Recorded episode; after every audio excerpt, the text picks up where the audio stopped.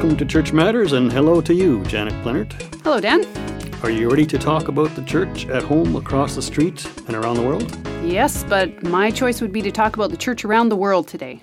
That would be a good choice because we have with us today Daniel Pantoja, Mennonite Church Canada peace builder in the southern Philippines.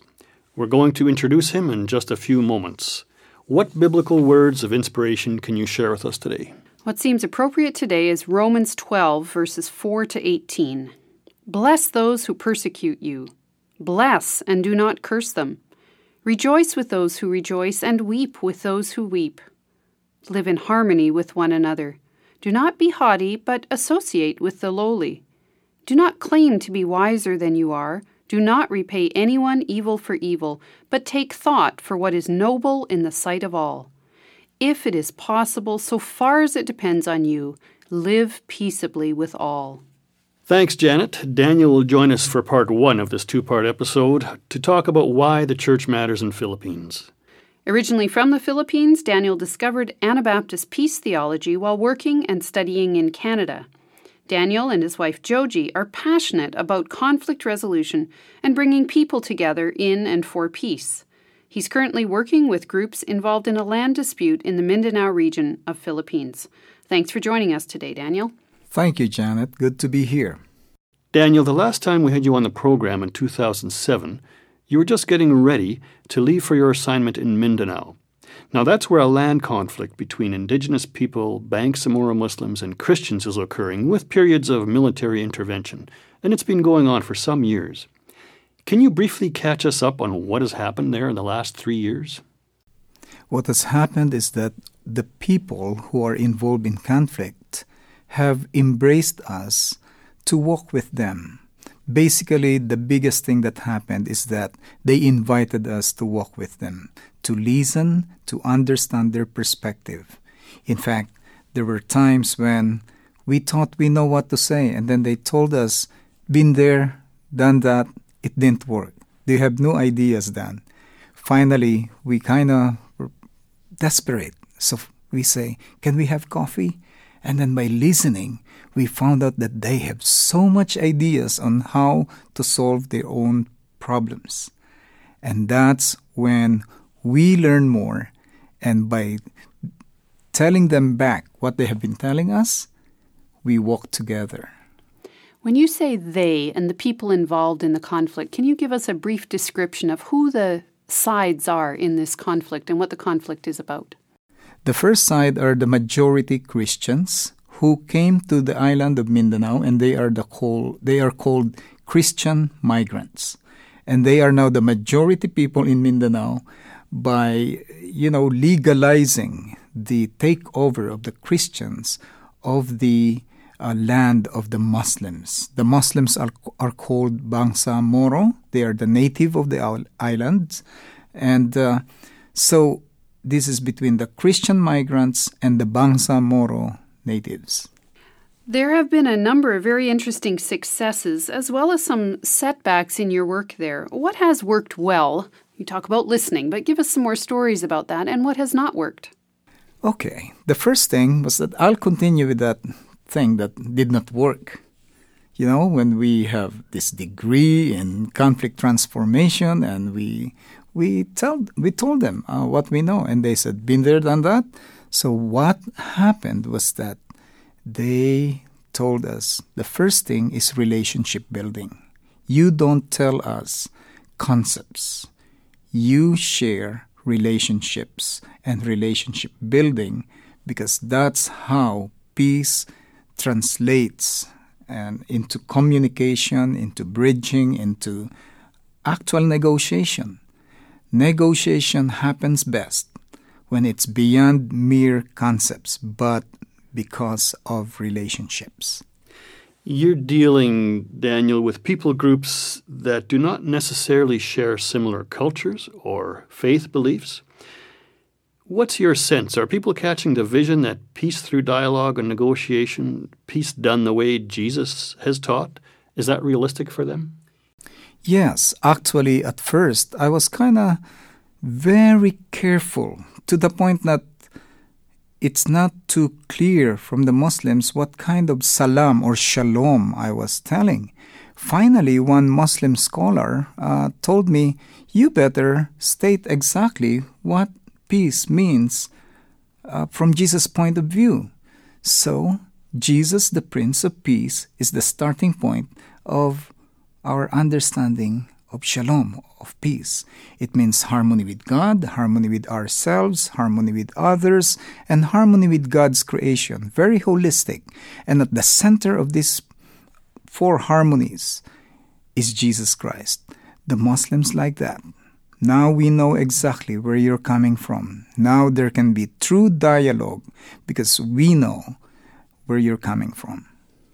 Now, Dan, you described one side of this conflict as, in fact, a Christian majority of the population. Yes. Presumably, the Christians would understand uh, this kind of a peace theology to some degree. How do you work with the Christians who are in conflict when you're trying to teach the peace theology? Yes, we start with the cross of Jesus Christ. You see, the cross have been misperceived or misunderstood by both Christians and Muslims, a symbol of conquest, like the handle of a sword. Either you follow Jesus or we'll conquer you. Or in most cases, we'll do both. We'll conquer you and you'll follow Jesus. And the Muslims said, if that is Christianity, we don't want it.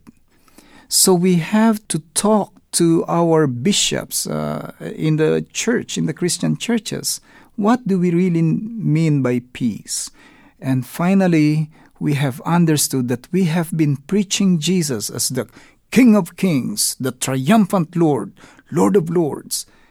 And, you know, those language are true and biblical, but have been misused by the politicians and power grabbers. Ha! That's good flag. Jesus is a good flag, a good symbol for imperialism and colonialism. And that's what happened.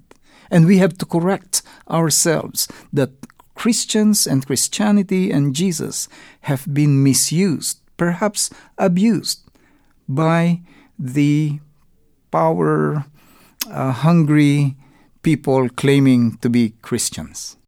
So, in a sense, you're calling the church to conversion, to its Amen. own scripture. That's right. It's like saying this Jesus that we follow and we proclaim is really the King of Kings and Lord of Lords. But it's not an excuse for domi- domination.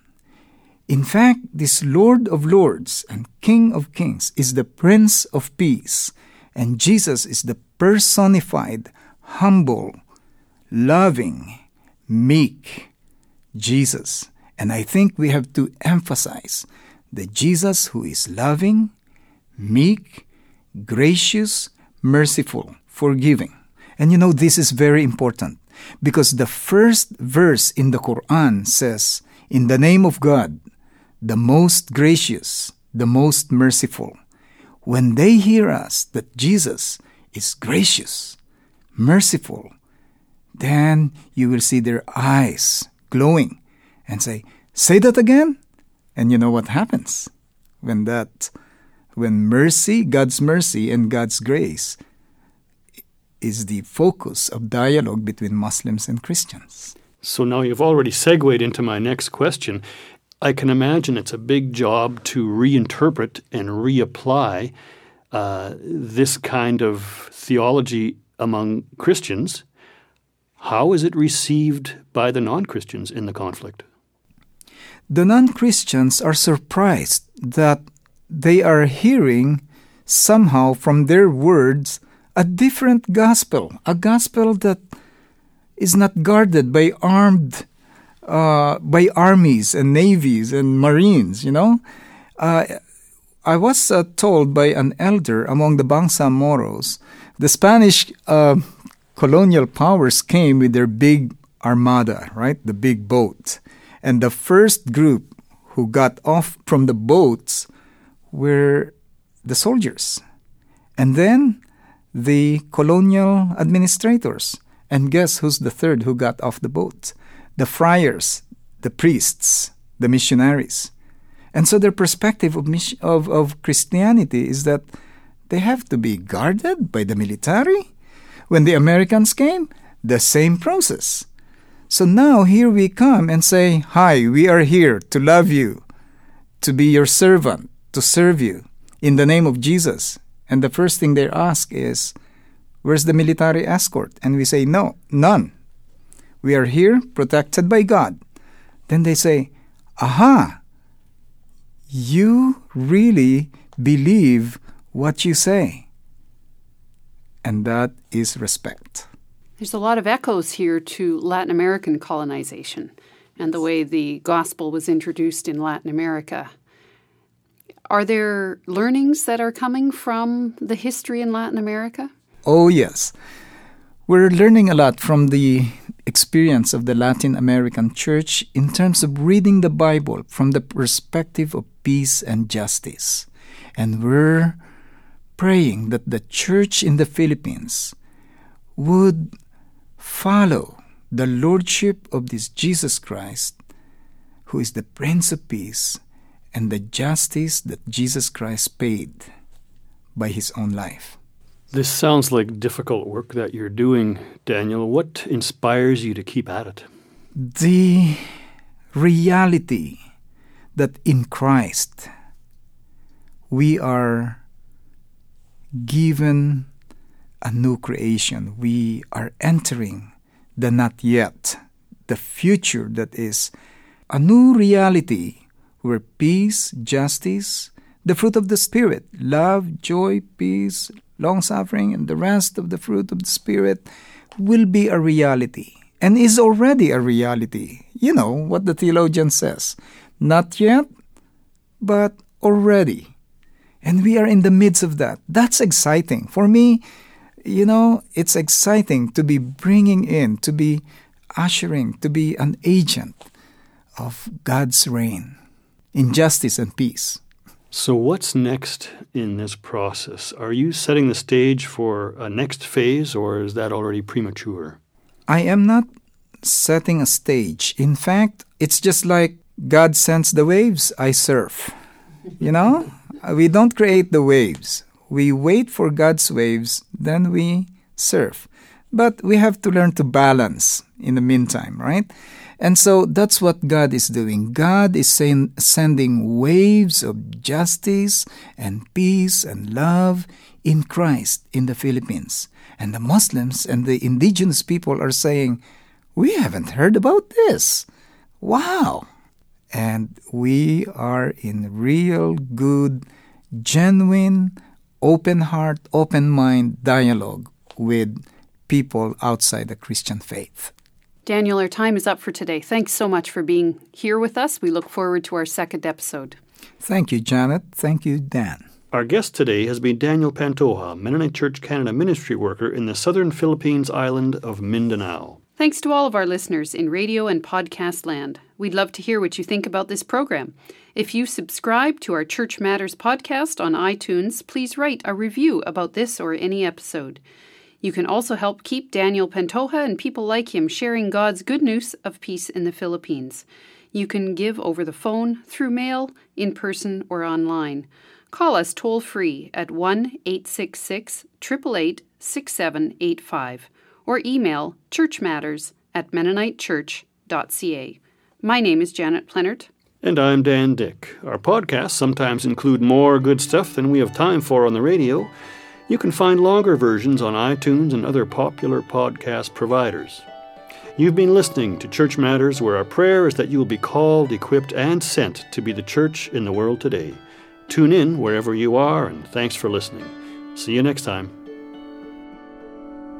As you go out from here, may the Lord go with you, the face of God shine on you every day. We are sent by God wherever we are living, salt and light as people of the way.